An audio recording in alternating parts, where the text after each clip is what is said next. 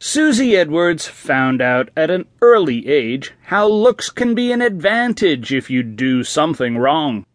It all started with small things like the family pet. One day, when Susie was out walking the dog, she wanted to see if she could get away with killing the dog.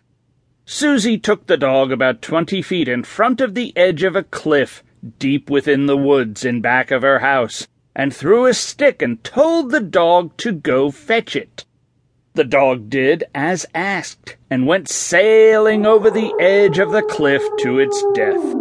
Susie thought this was really cool, but she didn't realize that killing things isn't such a cool thing to do.